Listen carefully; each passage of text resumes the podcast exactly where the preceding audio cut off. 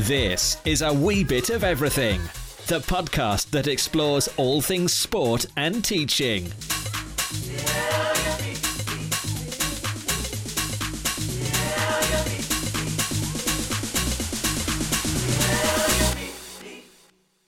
Hello there, and welcome to the A Wee Bit of Everything podcast with your hosts, Lewis and Clark.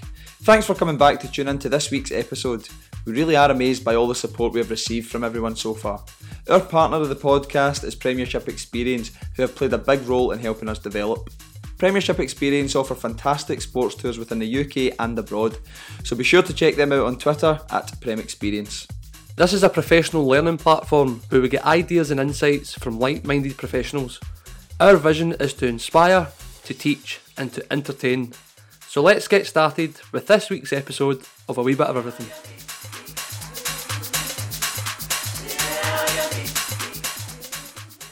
This week on the A Wee Bit of Everything podcast, we interview Lee Sullivan, who is the head of physical education at Upton Court Grammar School in England.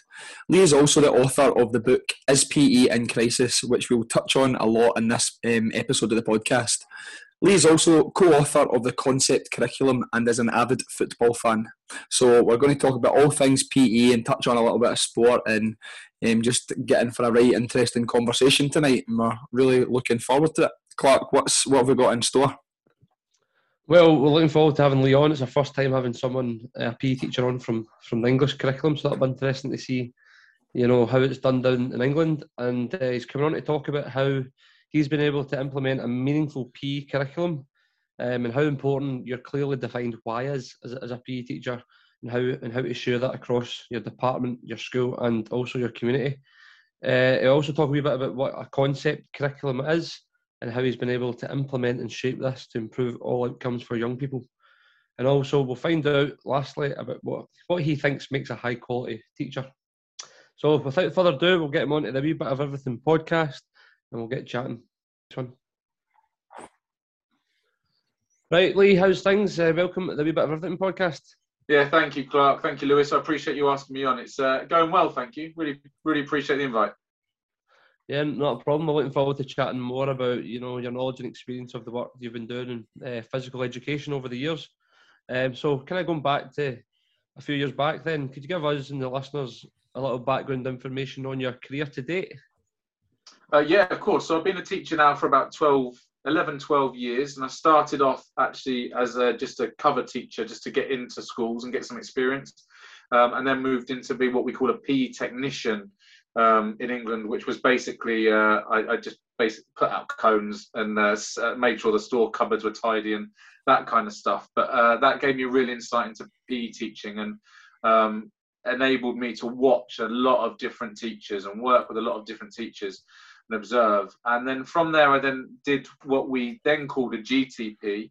Um, which is very similar to now things like a PGCE, Schools Direct, or, or uh, type program, but it was based in the school with a little bit of university, and that was with the University of Reading.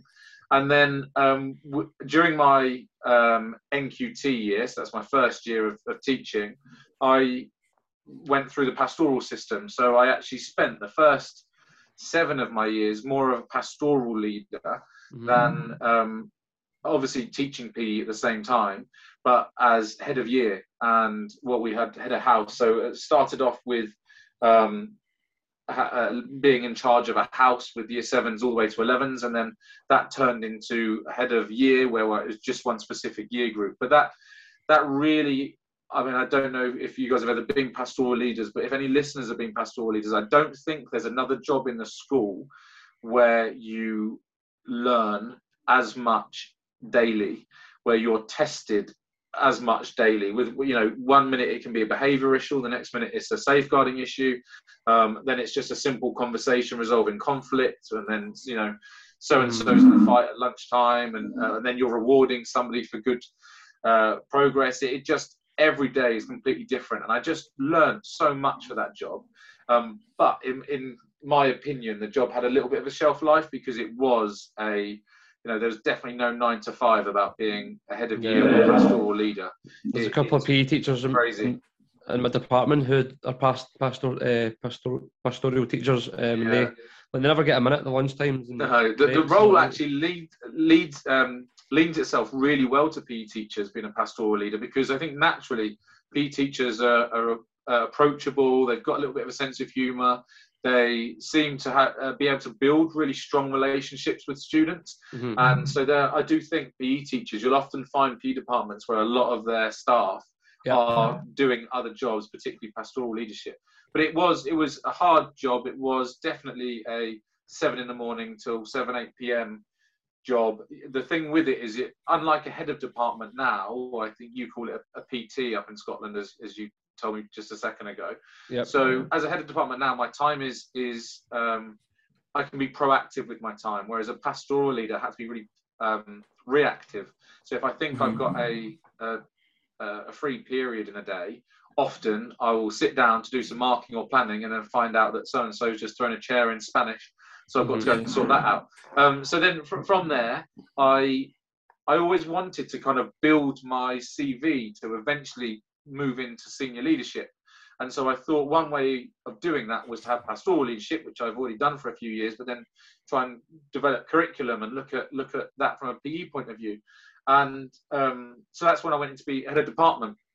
But I actually found I did a few secondments. I actually found that uh, that process quite frustrating in senior leadership because I was away from the students more and I was having to deal with things that maybe I cared less about. And um, as much as senior leaders, are, are, especially during the pandemic, have just done an outstanding job uh, in so many schools, and especially in the schools I've worked in, I just found that it didn't really get me as you know motivate me as much as as head of PE did. So then I wanted to just focus on head of PE, and um, but I did find myself really quite frustrated with not the role. I love the role. I love having the impact. Uh, you know, being able to shape decisions, etc. But the decisions that I were making, the lessons that my team and I were delivering, I was frustrated with it all. I was bored, in all honesty, of delivering the same sport-driven, performance-obsessed, um, technique-focused, or you know, just looking at rules, techniques, tactics, skills. That's it. And I knew that sport and PE was so much more. But I, I, I was just delivering what had always been done. I was delivering what I was taught to deliver. I was delivering what I was uh, Right. when I was in school Mhm. you know, all those many years ago. PE hadn't changed. I was just doing what I knew. And I was frustrated. I wasn't making an impact. And I saw firsthand through my own observations, my own teaching, the same students thriving and many others, the majority, in fact, probably just t- taking a, a step back. So I found myself in a crossroads of do I continue or do I leave? Or, or I guess, do I continue with it? Do I leave or do I try and change it? And uh, that, you know, that's kind of brought me, I guess, to, to where I am now. You think so? See your experiences doing the pastoral work. Um, do you think that's helped shape your philosophy then? A hundred percent. I didn't realise it at my time, but so my personal why is to prepare students for life through physical education. Mhm. I've added the physical education on now. I'm ahead of PE, but that idea of preparing students for life, that's something that's always driven me. I I think I was as a as a student, I questioned, and the, the lessons that I enjoyed the most were the ones that I saw I had a connection with, and the ones I saw the relevancy of of the learning. Mhm. And so, for example, I struggled with Shakespeare in English because I didn't see where it was needed in my life. I struggled with certain things in maths because I didn't see the relevancy of it. Um, That's a good point. and so I think preparing students for life and building that connection with what they're learning and what they're going to need, what they may encounter in the future is something that drove me. And so as a pastoral leader, I was fulfilling my why. So the PE teaching, I didn't think too much of. I was just doing what I've always done. Um, and actually, I was fulfilling my why through the pastoral work because I was through the safeguarding work, through working with their behavior, by teaching them, you know, looking at restorative justice. I was preparing them for life. And then when I just when that role went, and I then went to a head of PE, I got bored quite quickly because I realised that actually I was no longer preparing them for life. I was delivering learning that was irrelevant, that they had no value in. Some did. It wasn't irrelevant for all, but certainly for a lot of students, it was irrelevant. And yeah, I was I was in a place where I wasn't, I was no longer meeting my why. I was no longer preparing. I felt students for life. So in terms of then, in terms of kind of what you've learned then from your the books that you've wrote as PE in Crisis and a, bit about the concept curriculum, what have you been able to learn then and kind of implement as a as a faculty head of PE, like to lead kind of like as you were saying, kind of meaningful change in PE? Yeah, I could I could probably talk all evening about this, so I, I will try and summarise it as best I can because I, I, from the book that uh, that was published, I, I learned a huge amount.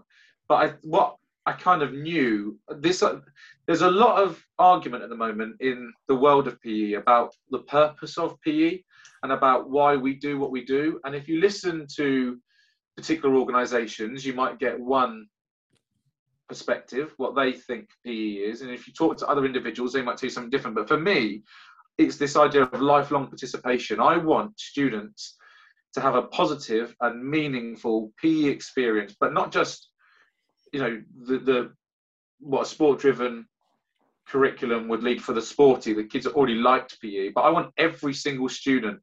We need to understand as PE teachers that our the way we the, the pedagogy we use and, and just the way we are the way we deliver the way we build relationships and talk and every single lesson shapes their experiences of physical activity and sport and one bad experience could then stop them being active later on in their life and so we have to do there's, there's a principle called there's a concept called physical literacy and if any of your your listeners haven't um, read up about it i really recommend having a look at it. But this idea of physical literacy is having the motivation, the confidence, competence, the knowledge, and the understanding uh, around why you know being physically active for life. And anybody at their life stage can nurture their physical literacy. We can never achieve it, but we can always nurture our physical literacy, and that's just that's the tip of the iceberg of physical literacy. It goes a lot deeper than that. But the mm-hmm. idea, if if you're just if you're delivering a, a purely sport driven, performance focused, you know, you're assessing based on whether they can meet and replicate particular skills in different competitive scenarios, then you are not nurturing physical literacy for everybody. It's as simple as that.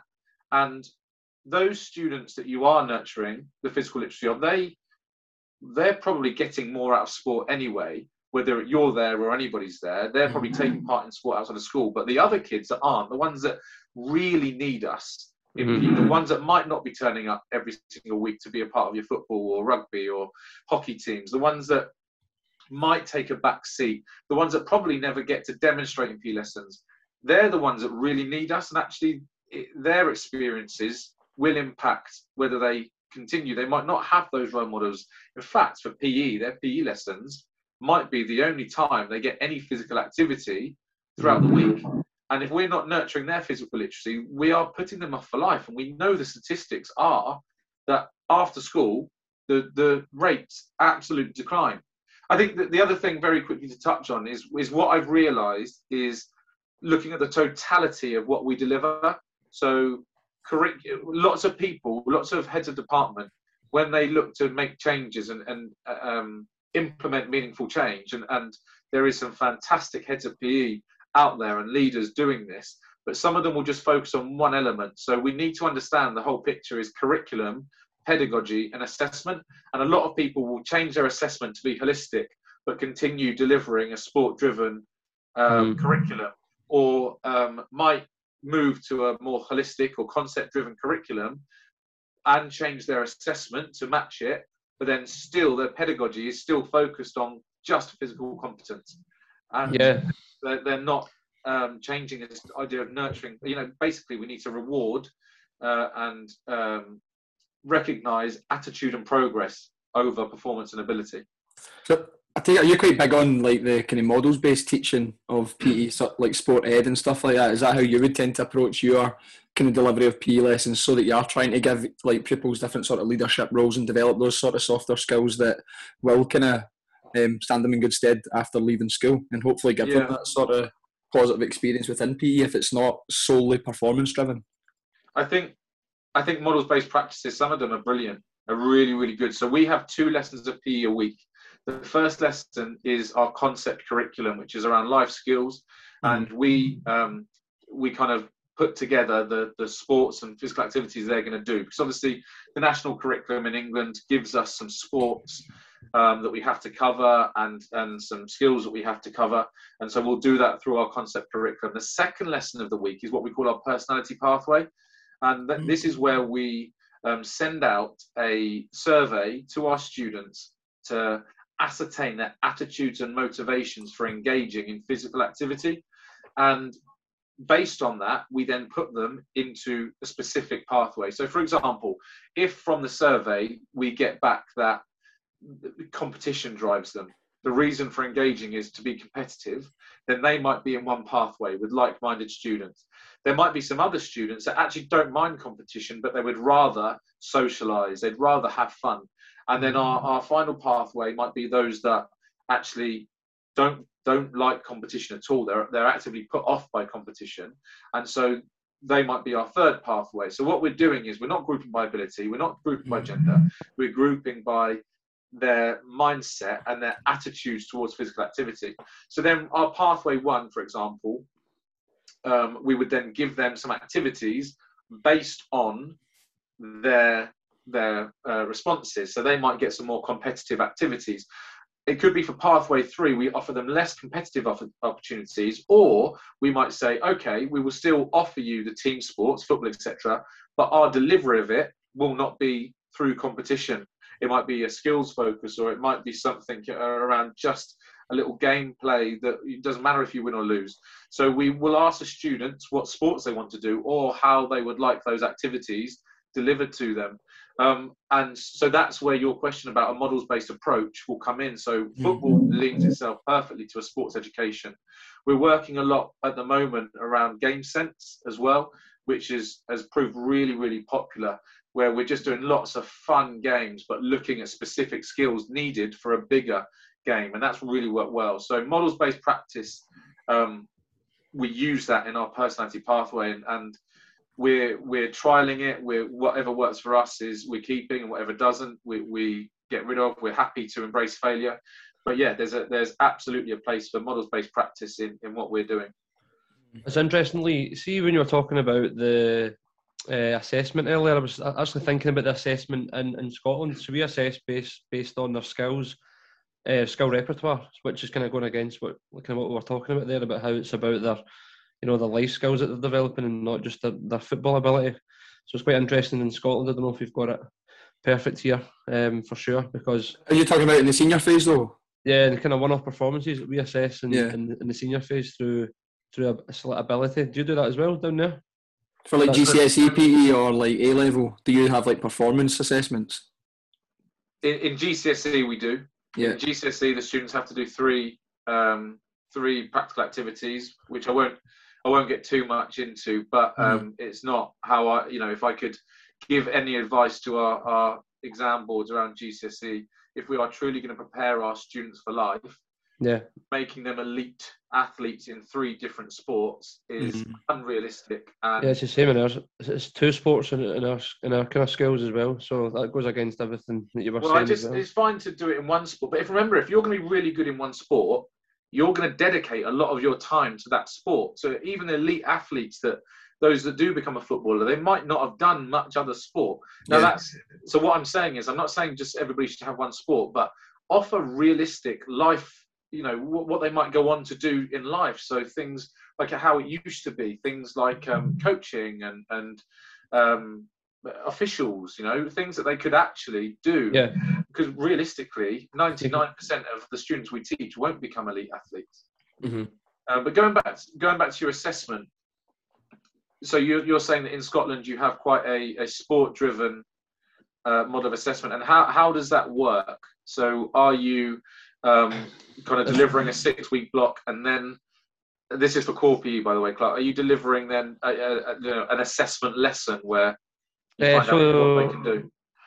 Uh, core PE is more a six six to eight week block um, on on a, on a particular activity, and then on the last lesson you would do. It wouldn't be as much of an assessment on the skills in B in the core lessons. It would be more on their it's called the benchmark. So you'd be assessing potentially their decision making and their confidence within football, and then in gymnastics you're looking at the flexibility and the core stability and strength. So there's like different yeah. benchmarks that, that link well to different activities. So the, the, more... the thing about assessment is, and I don't want to, you know, slam what you're doing or what, what happens in Scotland. The, the thing about assessment is you've got to understand why we assess. So the the reason we're assessing is to, for the teacher is to understand has learning happened, which of course you can do that at the end of your block, but it's also to inform future teaching. Yep. So if you do it at the end of your block in a, in one summative one-off summative assessment, that's not going to inform any future teaching because they're not they might not do that activity again for another year. And then yeah. from a student's point of view, they have to own assessment too. It shouldn't just be owned by the teacher. So from a from a teacher, uh, sorry from a student's point of view, they want to know one, where am I now? What what learning has taken place? What do I know? What where am I in my learning journey? Mm-hmm. But most importantly, what can I do to the, get to the next stage and potentially have opportunities to do that? So if and I've, I've spoken to a number of schools recently that do a similar model where they kind of come out with a clipboard at the very final lesson and do one summative assessment but i don't think that's a real purpose of assessment. And i don't i don't see how that improves learning in any way apart from just providing maybe a piece of one-off data. In my opinion and this is how we do it in my school we formative formative assessment should inform summative judgments so continually every single lesson observing seeing what you're doing asking the questions looking at the different types of um, assessment that you can do in your lessons formative assessment you can do. Then at the end of it you use the entire picture to then use your summative judgments if you like that you have to report. So you're still doing what you need to do. Yeah it's almost just like the stepping stones. Yeah well almost. But what i'm saying is you know and, and using constantly using your assessment model your rubric as a you know let's go back let's see what we've done today. What where do you think you've you've progressed today? Can you give me some you know reasons why? Get get some conversations flowing. They don't have to write down but we just get a little tick box or they color in uh, something that they think they've achieved over uh, over a, a, period of time. So it just i just think we do need to move away from this idea of you know walking around with our clipboards in week eight of an eight week block mm-hmm. and then saying, okay, and also what, you know, we got to think about the messaging. If we talk about lifelong participation, and this is where it's so important to understand pedagogy, curriculum, and assessment all together, we've got to understand the messaging of each of those. So a student in after an eight week block of football, for example, is, is going to get an indirect message from you via their report or via this assessment of either I'm good or not good. So if if I'm good and those that are good are probably doing it outside of school or doing it, you know, really well in school in extracurricular as well, they're they're getting the message that I'm good at football, so they will continue to do it. But the other students that are getting the message indirectly from you that the the I'm not very good at football, that's going to put them off, and that's a message that we don't want to be giving. You know, we want to we want everybody to access. Yes. I just need to. I think we need to consider the messages we are giving in assessment and through our curriculum what's important and um, and through our delivery you know yeah i think i think in scotland anyway like the benchmarks have definitely helped that because i think maybe five five ten years ago it was more on their skill yeah, yeah, yeah. sport but started to move away to more personal qualities physical competencies competencies their physical fitness and their cognitive abilities so we're, we're assessing more towards that side of it but we're just using yeah. the sport sport as a vehicle to do that yeah, well, great, great, and, and competency is not lost, by the way. In, in what mm. I'm, it sometimes sound I sometimes get criticised by saying, you know, I'm, I'm, trying to move away from sport or physical competency, and I'm absolutely not. As you just said there, it is the vehicle. Uh-huh.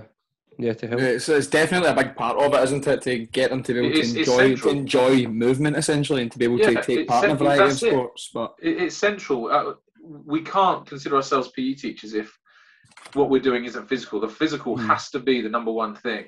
Yep. It's just how we deliver that physical to make it meaningful and relevant. That's that's what we're I'm trying to shape. You know. Mm-hmm. See, just on assessment, Lee, as well. See, in in Scotland, it's probably a bit disjointed from like the co-op to senior phase because then it goes more performance based. And in the senior phase, is that what it's like in England as well? Well, um, or is it all performance based kind of right through? No, no. So it's oh, it, it, depends on your context. In all honesty, I think if you could ask ten different heads of department, they might give you ten different answers at the moment. That's how um, I think we are at Right. the moment. It, there's very different vision for PE, very different visions for PE. But how we do it is holistic. So we're looking at the, the three learning domains of cognitive, affective, and physical. Right. So uh, we kind of follow a similar idea around. Some people use Andy Frapwell's Head, Heart, Hands. Other people use Matt Bowler's Me and PE. We've kind of married the two to meet our intent.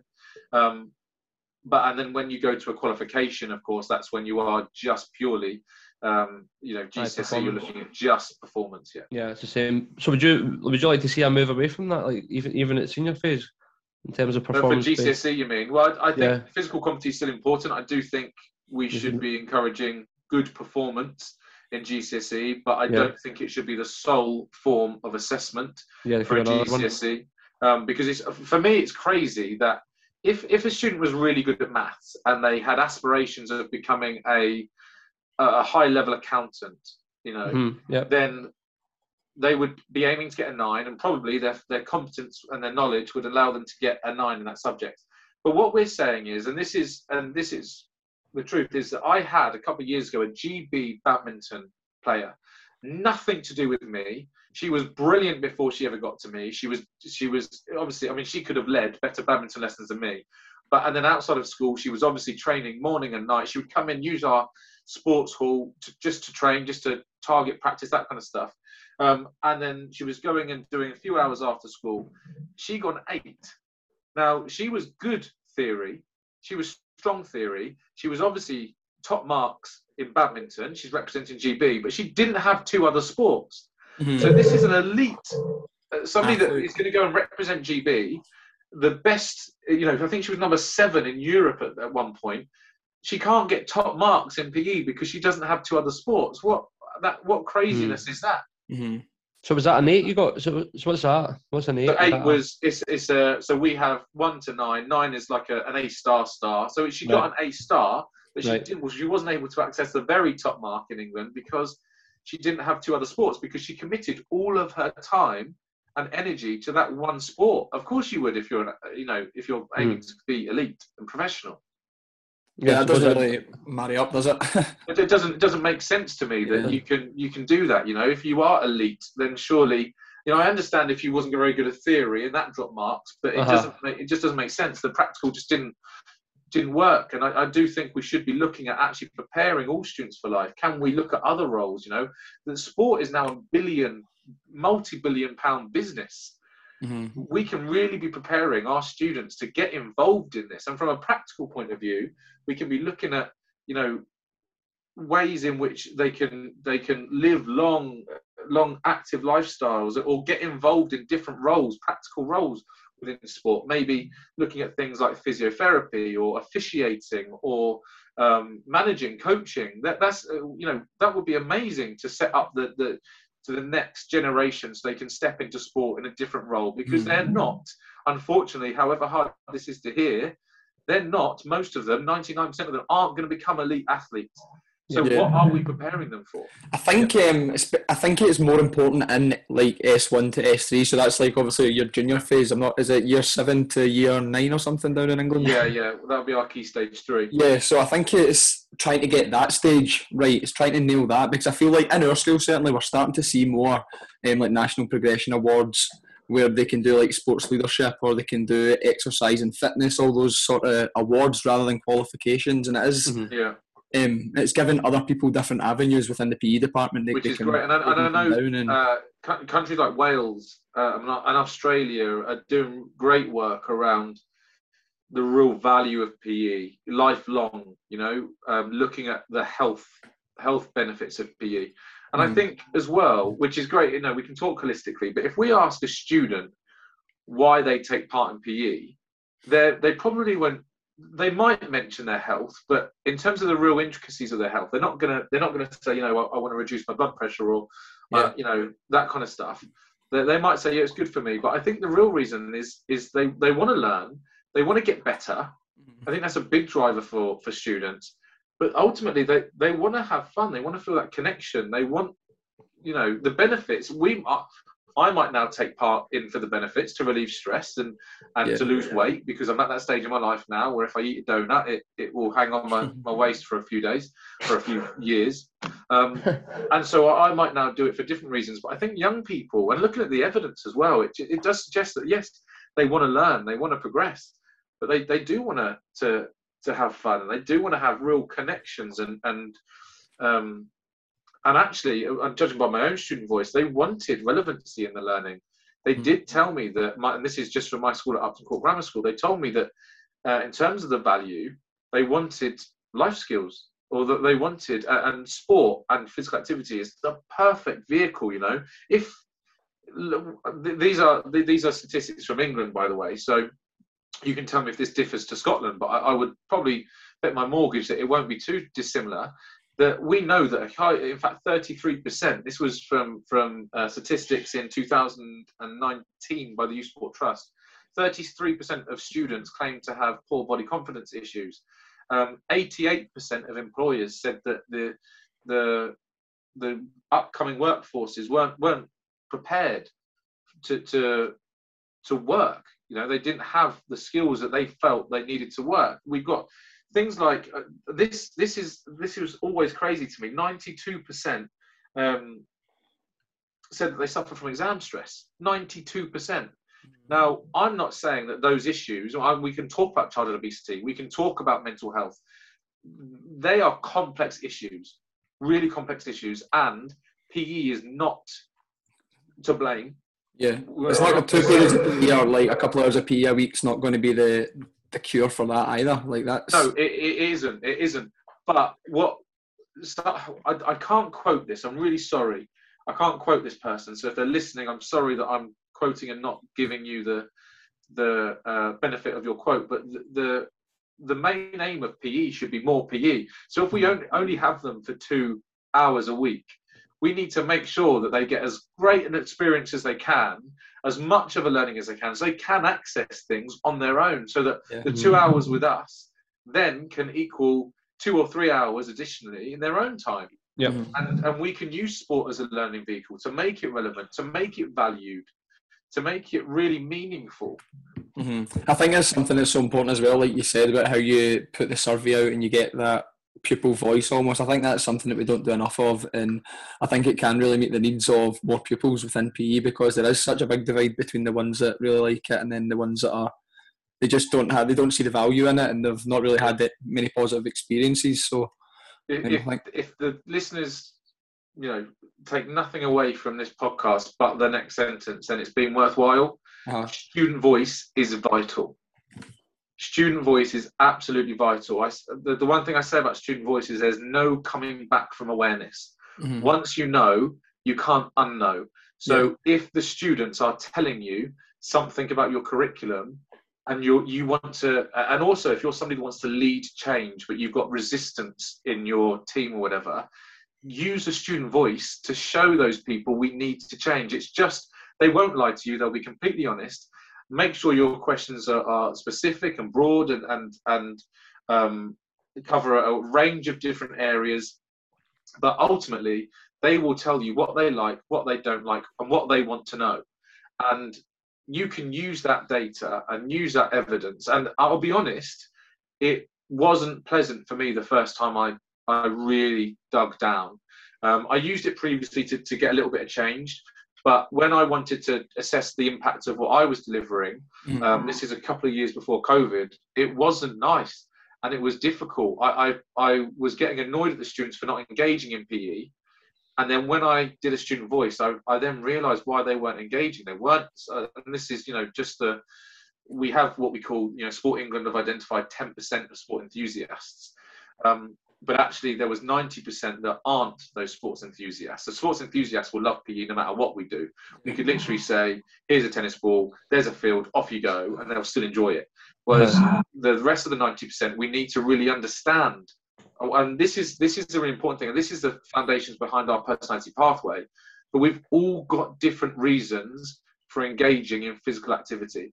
And it's really important that heads of department use student voice to understand what the reasons are within a particular cohort or even just individuals because if you're not meeting those needs, you're never going to be nurturing that physical literacy. You're never going to be giving meaningful experiences.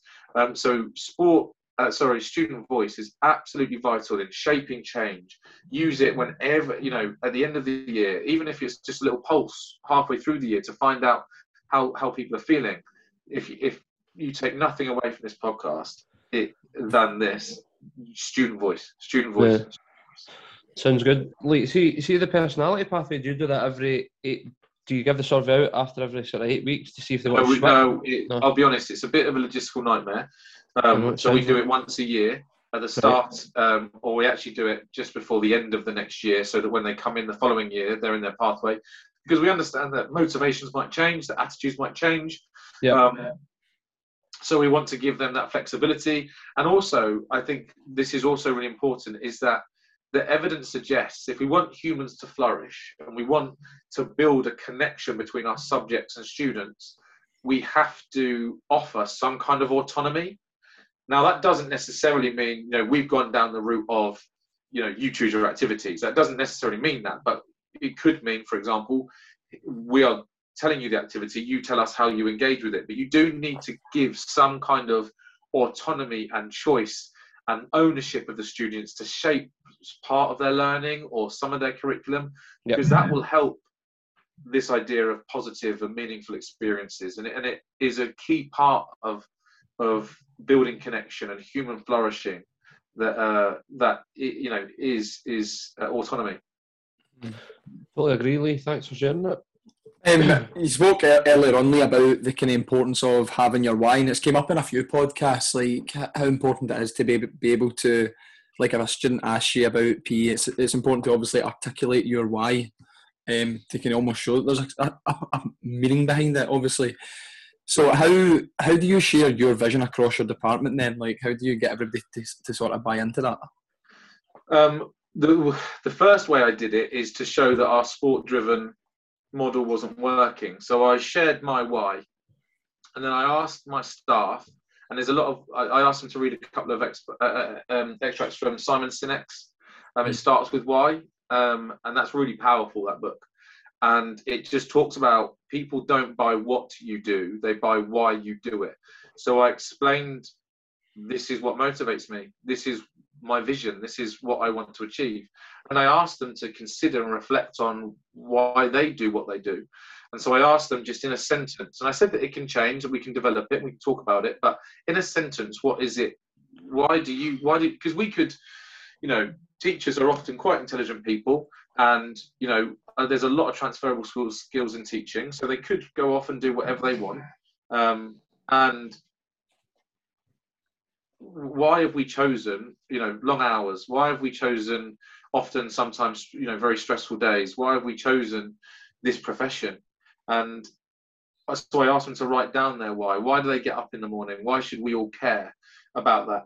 And then we then looked at the students in our uh, in our school, and we we moved the students that we we believed our why was impacting, and then we looked at the students that we believed our why wasn't impacting. So for me, preparing all students for life through physical education, I I was moving my sports enthusiasts along to yeah i think my why is meeting their needs. And then i had this huge group actually i don't think i have prepared them for life. And then my staff were doing the same. We were seeing actually our sport driven model was our why our sport driven model wasn't meeting it. Hmm. And then we, we looked at you know we did SWOT analysis and, and stuff like that. And then together we, we took all of our whys and then we built our curriculum intent um, which is in is in the book is is physical education in crisis. Um, and we just use a, a mnemonic of deep.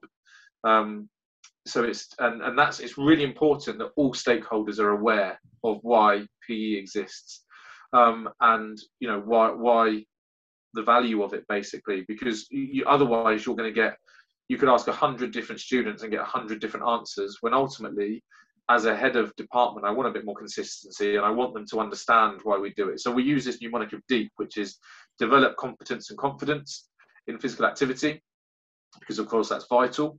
Um, to educate all on the value of a meaning, uh, value of physical activity, um, engage all in meaningful physical activity, and to prepare students for life through physical activity.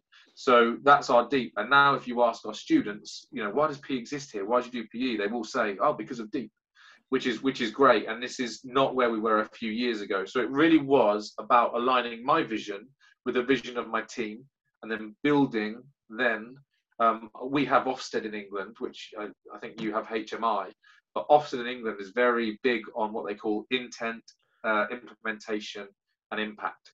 So they are going to, when they come in, not that we do anything for Ofsted, but when they come in, they are going to ask me as a middle leader, what's your intent? What's your vision? And then they're going to go and see it in practice. And so having this one intent, um, curriculum intent message is really important for, you know, when senior leaders come in and when Ofsted come in or HMI come in, it's really important that there's a clear message throughout. Mm it's having that shared understanding within your staff members, isn't it? Yeah, hundred percent. There's there's this one story, and again, I can't quote it, so I don't know where it's come from. I'm awful with that. I'm just stealing left, right, and centre. Oh, sorry. But, but there's this one story about um, some inspectors were in NASA, and they were going around NASA, and they were going up to different people and saying, "You know, what what do you do?" And they there was a cleaner, and they wanted to see how much the culture, how much the vision ran through the company or the organisation. So they went up to the cleaner and they said to the cleaner, "Sorry to interrupt you." He was emptying a bin, and they said to the cleaner, "We just want to. So what what do you do here?" And he turned to the inspector and he says, "I put man on the moon."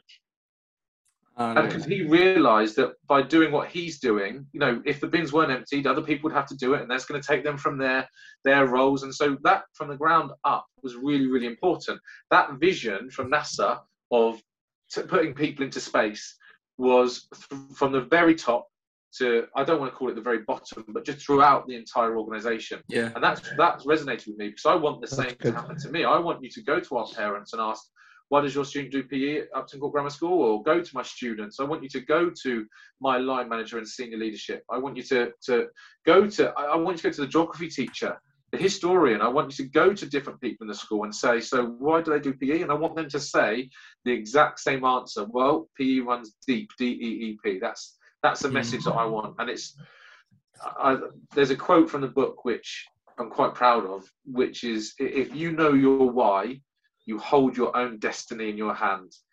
If you know your why, it supports your decision making.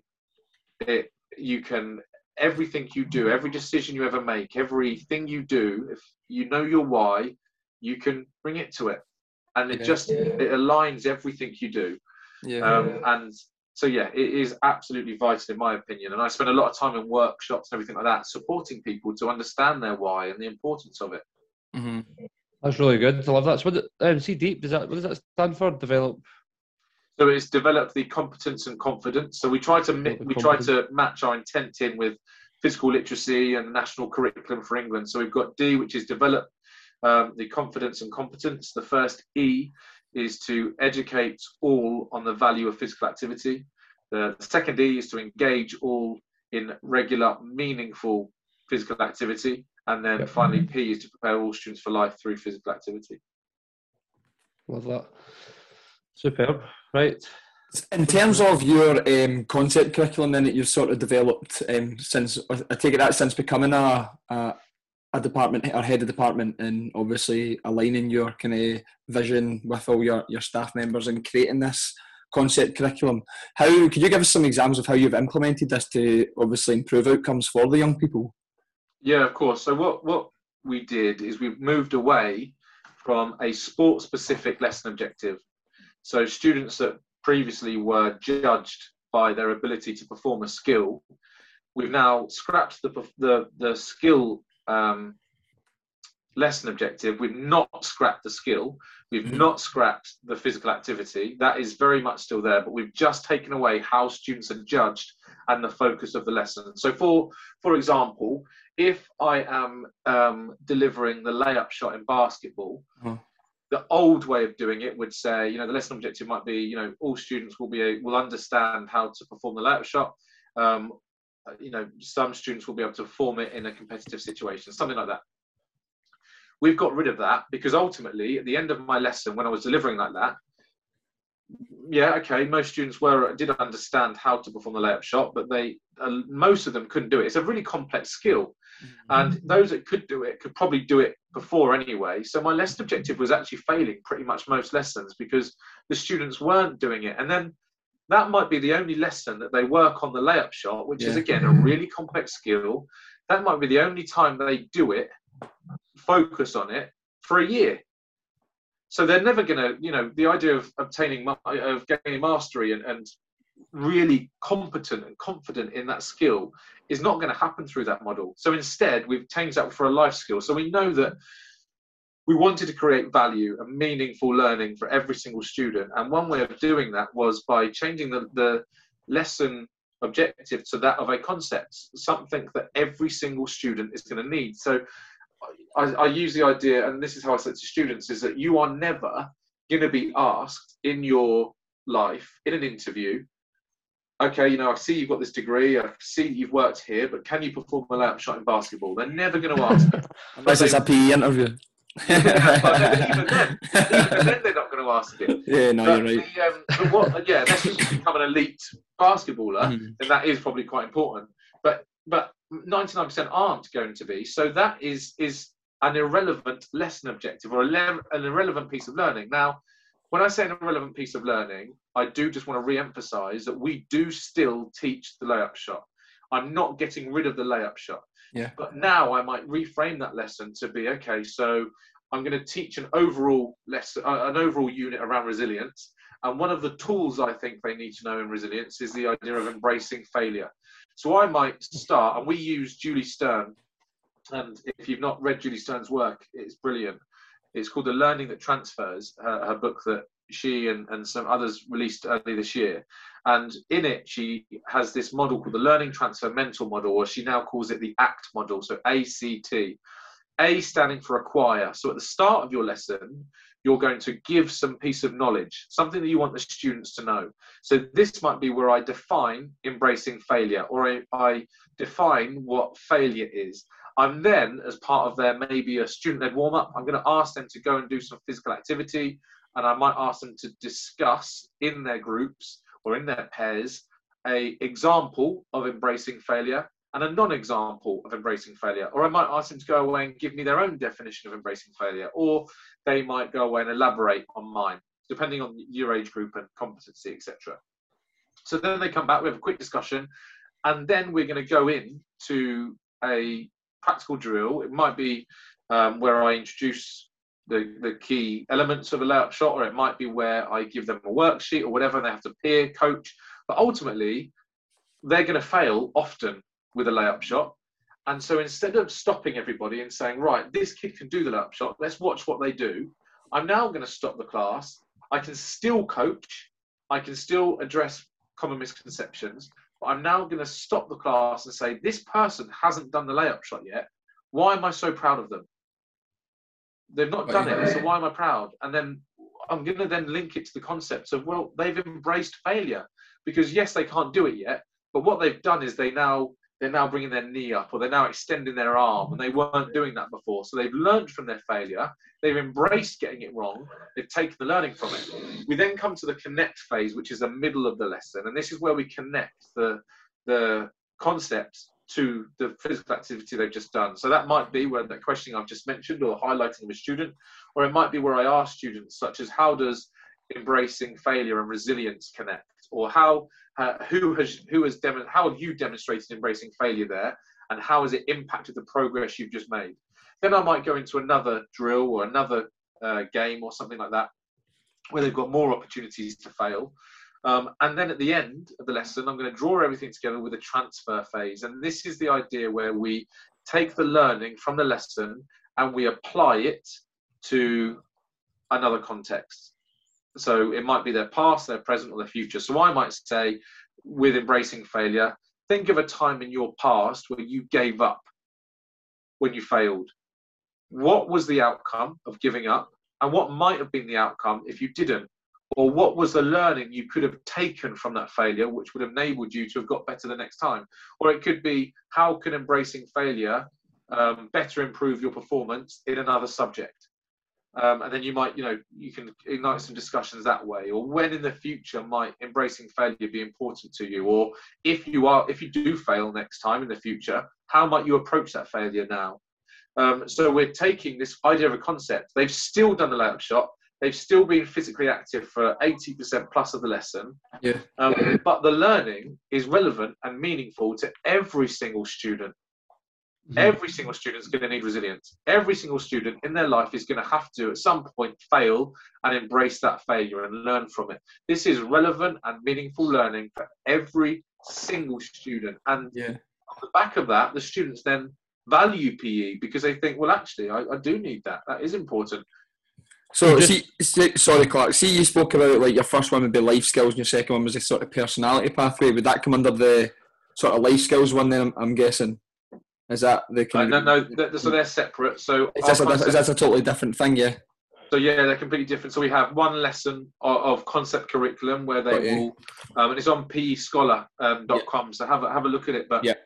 um, it's um, one uh, one lesson, and they just do the concept curriculum, and then the Yeah. other lesson of the week is completely separate to the concept curriculum, and that's our personality pathway. But see the in- con- you go, Clark. sorry, is the concepts like teamwork, then resilience, like personal qualities?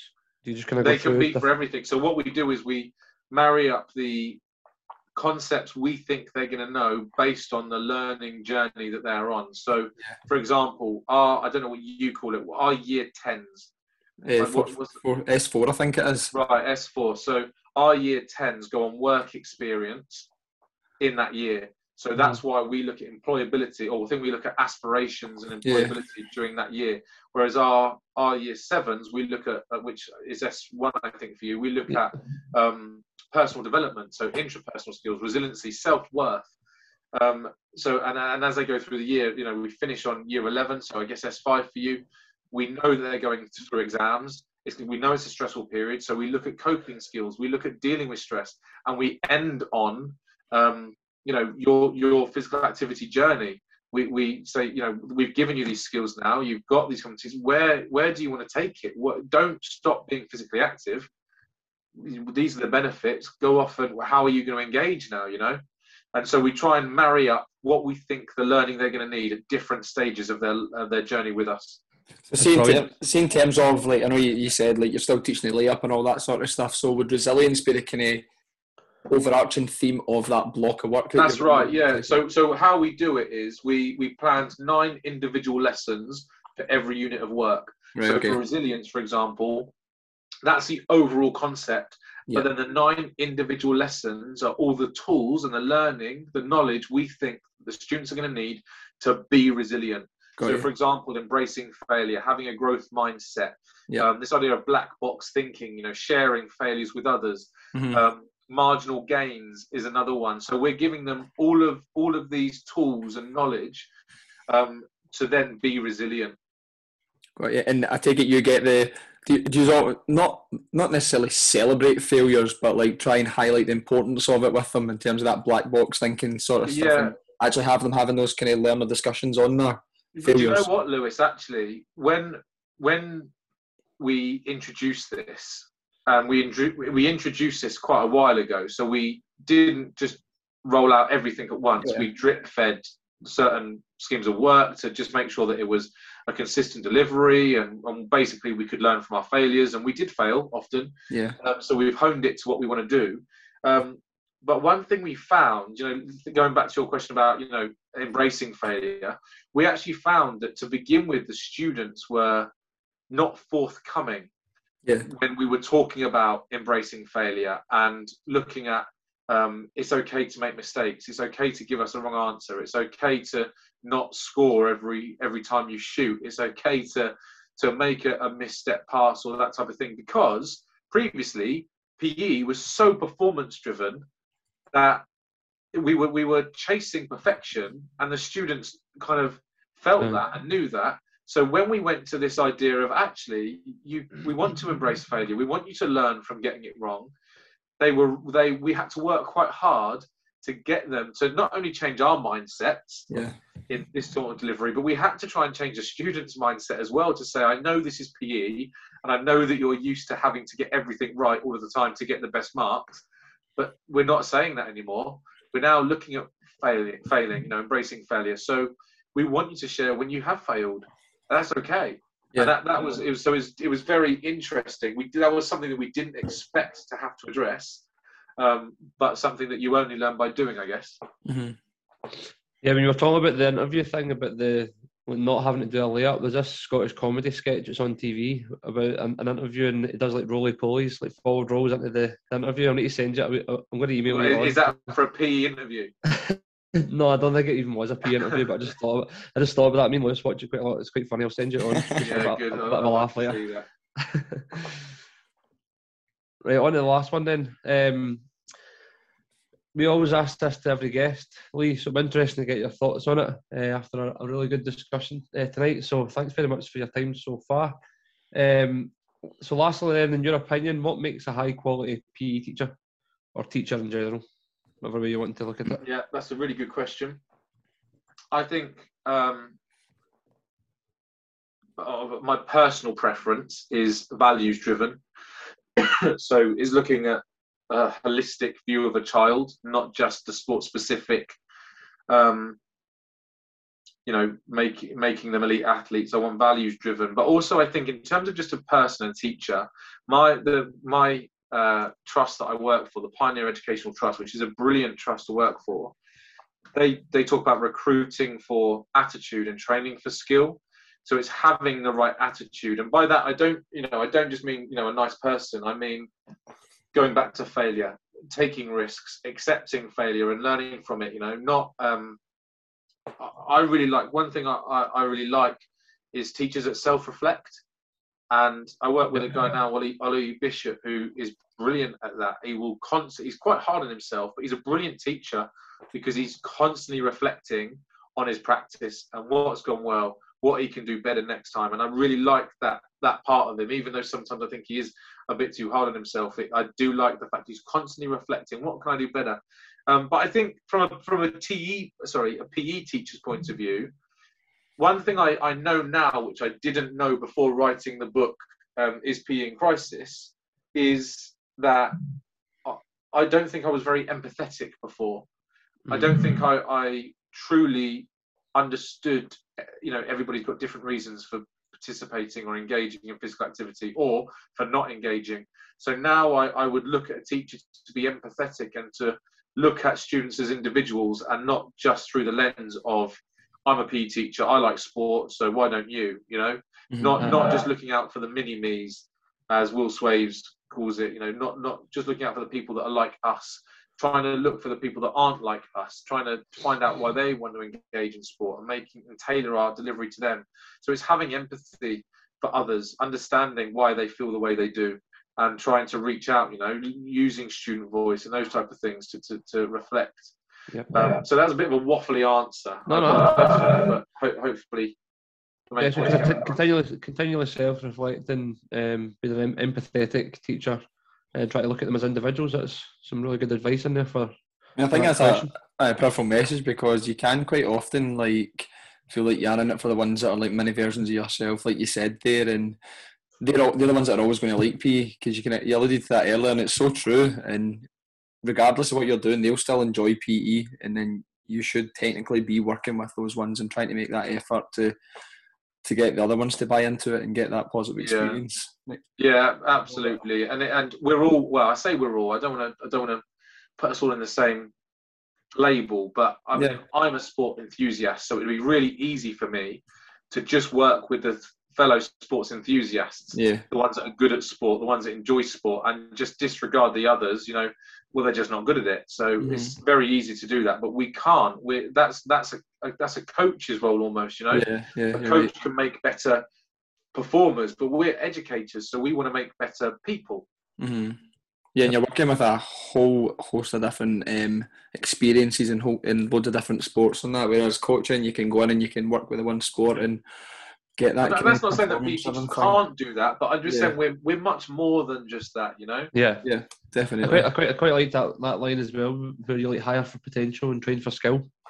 That's a good. Yeah, a good I, so I, again, I can't take that one. So yeah, it's a, a, um, and a point for attitude and train for skill, and, and that the idea. And I've had so many interviews where I've interviewed people, and for, as a PE teacher, they they just reel off all of the sports qualifications they've got. You know, well, I've done this with the the uh, I've got this football badge, I've got this rugby badge, and as much as that um, subject knowledge is really good, and Yeah. that's not saying I'm disregarding that. I do think that's really useful learning. I want you to know your sport.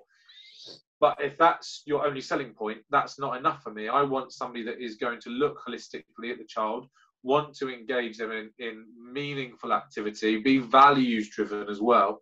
Um, I think that that's all important, and I think it's important for PE teachers to understand now those that are training and those that are thinking about getting into the profession, and, and the ones that are in it. That, don't get me wrong, the sport-driven subject knowledge is vital. It's really important, but we're more than that. We we are so much more. Sport is so much more than just techniques, skills, you know, um, rules and competition. It is it is resilience. It is teamwork. It is leadership. It is so much more. We are in PE. We are in a unique position to directly influence the health and happiness of our students for a lifetime. And if, if for that reason alone, we should be front and center of every single curriculum. But the reason we're not is because you know we're not some some of some people are not having a good impact. Some of us are doing more harm than good. We are putting students off physical activity and that's a horrible thing. It's controversial. I allude to it in my book. It's a controversial thing to say and it gets some people's backs up. But I've, you know for example in england in lockdown we were only allowed out the house for one hour a day and the reason we were allowed out the house was to exercise. That was the only reason we could leave our house was to exercise 60 minutes a day. Yet, only 17% of children in England did that. 17% got 60 minutes a day. Yet that was the only reason they could leave their house. Now, if that doesn't say that we're not nurturing physical literacy, they don't have the motivation to get out and be physically active. That's that's for me a really uh, stark stat. You know, Yeah, It's- it's- definitely. it's a true. It's a. I don't know what the pictures like was in Scotland, but I'm, I'm sure it probably wasn't too far off. Yeah, you know. something very similar. Yeah, and so that, Mm. that if that doesn't tell us that actually the students aren't motivated when when they're not in PE. Now I know there that again is a very complex statement, and there's a lot of complex issues there. There might be you know those those students that like team activities, and of course we couldn't socialise. And I do I do get that there's a, a Uh-huh. argument there, but just on the very basis of the importance of physical activity, you can only leave your house for one hour, and yet so many didn't. That just shows that we haven't, I believe, nurtured the physical literacy through a sport-driven model. Right, well, that um, was a, a, a great discussion on that last question. It certainly um, lends us nicely into the, the final three questions that we ask all of our guests, Lee. So we have changed the, the first one, you'll be glad to know. Um, and it kind of touches on what you were speaking about there earlier, actually, in terms of failure. So my first question in the quick fire round then for you is how has a failure or an apparent failure set you up for later success? Or Okay, quick, words, do you- quick fire round. I'll try not to waffle with this one, but a quick fire round is we failed many times with the concept curriculum. Before I wrote the concept curriculum as it is now, um, I tried to implement it slightly differently, but I just focused on curriculum and didn't focus on pedagogy. So I had no consistency from my Mhm. team. Um, the delivery was was all over the place, um, and so from that, I realised we needed some kind of pedagogical model to support the curriculum delivery. And so I guess from that failure, it then brought on to, to researching people like Julie Stern, people like um, the infinite infinite learners, uh, Lewis Keynes and Alan Dunstan, Will Swaithes, those kind of people. Mhm. Uh, so yeah, I guess that that failure brought brought about the concept curriculum we know today. Brilliant. Which people or books have had the biggest influence on your life? Uh, quick fire, Simon Sinek. Uh, it starts with why was huge for me. Um, Margaret Whitehead, uh, physical literacy throughout the uh, life course was was really important. Um, there's a couple of uh, Joe Jo Harris and Lorraine Cale talk about promoting uh, active lifestyles in schools. That that was uh, a really eye opening one for me as well. Um, David Kirk, physical education futures, and then um, one one thing I will say is that I do think there's quite a big gap between research and evidence out there and actual practice. Yeah. So PE scholar is is somebody that's really bridging that gap, and so that that I alluded to it earlier, but that, that website is I spend quite a lot of time just reading the research uh, on there, which is which is great. So they, they those books and I guess those sources have, have had a big impact, a big impact on me. Mm-hmm. It'd be useful for people listening as well to, to refer to them and have a wee have a wee read through some of the articles and things. Yeah, and of, and of course, is PE in Crisis by Lee Sullivan is a yeah. yeah. How could you not? Don't forget that. Forget that. Final one then. What three? Uh, what would your top three tips be to a new faculty head of PE to promote a meaningful curriculum for all of their students? Uh, I so the first one is know your why. Yep. Um, because I think that will support with decision making, getting people on board with your vision know why you do what you do. Um, I think the second one is to listen to your students, student voice. Make sure you know what it is they think about your curriculum and use that to shape your future planning. And then finally, um, I, I, just think don't go it alone. Mm-hmm. So collaborate, look for ways to learn. So, for example, your podcasts are fantastic examples of professional development. And you know, they're they're engaging, they're interesting, they're entertainment in, in some aspects if you're into into PE, etc. But it is professional development. You're you're you're you know broadening your your mind, your horizons, your learning, and and also get on Twitter, message people, talk to people, talk to your local schools, collaborate, network. It's just so important. I went to a conference yesterday and there were some really great speak, uh, speakers on there. But the best part of the day is always just networking. Mm. How do you do it? Oh, that's interesting. I could apply it this way. It might not work the same way in my context. I could adapt it, or I do it this way. You know, sharing ideas. Well, out there. Twitter is honestly a great resource. Mm-hmm. Yeah, you just can't beat those conversations, can you? Like the stuff you pick up just informally no. from the it, Yeah, exactly. They're just so powerful. And so for a new head of department, is is don't just sit in your office or whatever, or just speak to your own staff. Get out.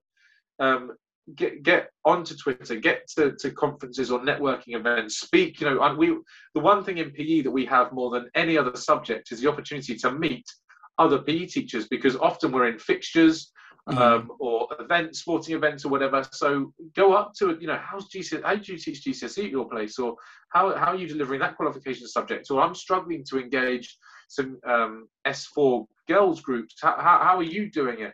It's just really, really meaningful conversations. Collaborate, network as much as you can. Yeah, I think um, we, we love asking that question at the end of the podcast because it just kind of summarises all the, the, the, three key parts that we're, we've kind of chatted yeah. about in the yeah, in the episodes. Well. But um, no, that's absolutely fantastic, and it's been great chatting to you tonight, Lee, and kind of picking your brains on your experiences within PE. So we just want to say thanks for getting up your time tonight and um, coming on to have a chat with us. It's been absolutely brilliant. Yeah, thanks, uh, thanks, Lee. Nice to meet you.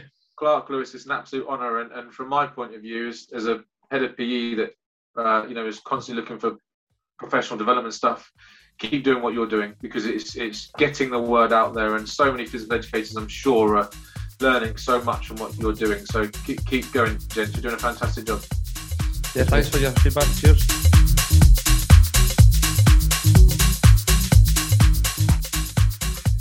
Well, Clark, bringing us to the end of episode 84, I believe. Oh, I'm on the ball with the, the, episode numbers this time. I think we're, we're back on track with it. But take takeaway messages for tonight. Go and kick us off.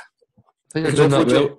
You're, do- you're doing that well with those episodes. You've got two in a row. I think you should start taking the graphics over. You're doing that well. Turns out I can count. no, there's so much going on in my head now about everything that Lee was uh, talking about there, and there's just so much change. I think that we could we could start with. Um, my takeaway message would be uh, with with core PE, to see them twice a week. They do a concept concept curriculum period, which is focused on life skills like resilience, uh, teamwork, things that we was, was speaking about that you can teach through very easily through a PE, a PE context, uh, whether it's indoors or outdoors. And then another period is a personality pathway where they ascertain their mindsets and attitude and their motivation and the reasons for taking part in PE first through a survey and then they group them based on um, their reasons for taking part, and and then they do that on a yearly basis. So it's basically people voice, and then they're they're more motivated to be there as a result of that. Um, and they do different game sense stuff. Um, doesn't need to be a, just a, a, full game. It can be a, be a game focused on a, a specific skill that said is working really well. Uh, so it'd be good to be good to try some some of the things that we're speaking about out and uh, build a curriculum intent as he was speaking about as well, and make sure that all stakeholders are aware of why PE exists. So we can have that consistency across our country. I think it was. Also, I thought it was interesting when he said how he came from a pastoral kind of background as he started off in his teaching career, and it's. I think it's always interesting to see how your early experiences as a teacher sort of shape your philosophy and um, your kind of why as to as to yeah. the reason why you obviously teach PE or become a teacher in the first place. So. I know, it was interesting. that was, quite, that was interesting to see, and that's obviously what's made him so passionate about um, the way that he has he's kind of set up his curriculum, the kind of concept curriculum, and how that shaped his um, philosophy and his why as a PE teacher. I know it was interesting how he got a sentence from each uh, member of the department on mm. their why, and then kind of made a joint one altogether. It just gives that shared understanding. I think. I think that's so important because then, otherwise, everyone's sort of just doing their own thing, and there's not really any consistency within within your department. So I think it's um, a very important thing to do. Like I know I'm sound like I'm because if I've got years of experience here, but I just think it just totally makes sense in my head in the way that he explained that there. So I thought that was a, an interesting point that he made. But um, in terms of how he was, see when he was speaking about the the concept curriculum and how in, previous times he would have taught the layup maybe as an individual lesson and everyone had to try and be able to do the layup in a practice setting or in a game. That was a sort of learning and outcomes and success criteria. Um, I think it was good how he kind of intertwined the re- resilience aspect of it, still mm-hmm. teaching the layup, but the main focus is resilience, bouncing back from failure, growth mindset, um, and all those sorts of concepts that we're speaking mm-hmm. about. Um, and that's something that I feel like I've kind of maybe struggled with personally trying to what one do you prioritise? Is it the, the skill focus or is it the benchmark focus for like the personal qualities? Is it you're you're looking more at respect and tolerance versus the the skills that you're trying to teach within the sport or vice versa? You know, I think it's trying mm-hmm. to so you're not balance. I try to get a balance and not putting too much in there that you're not even going to be able to teach in the space of the, the uh, you've got with the pupils. So um, that was a good wee insight. It's made me think about that a wee bit differently. And he kind of gave some really good examples on how he does it and how he highlights the the success based on um, someone who's not been able to do the layup. You know, I think he said that. Oh, why do you think I've um, chosen you to give me an example here? Well, it's because you're still going at it, you're still trying, and you're mm-hmm. embracing the challenge versus giving up. So, um, no, that's it. Helped me understand it in a different way, and it was that was a, really good example that you used. I think, we can, I think we can tailor that to different benchmarks as well because we've got obviously, I think they only looked at four um, sort of concepts there. Um, mm-hmm. So I think we've we've got like you could tailor that to the different personal qualities and whatnot, yep. and kind of take it that way. But I think that's a good a good route to go down. Get more faculty heads on here because middle management they drive they drive skill improvement, and they're the most important people in any school is the middle managers. They are just so important. So I think getting more middle managers on will be really beneficial for for everyone listening and for ourselves. Yeah, agreed. On to the next one then. Absolutely. 85. 85, 15 away from the century. That'll be the last one for the year, I believe. Right, thanks again for listening to another episode of A Wee Bit of Everything. Thanks again for joining us in this week's episode of the podcast. We hope you've been able to take something away that you can implement into your practice or life. If you regularly listen to the podcast, then why not leave us a review to let us know how we're doing and where we can perhaps improve? That way we can take action and further develop the OBO podcast. Until next time, we hope you have a fantastic week. Take care.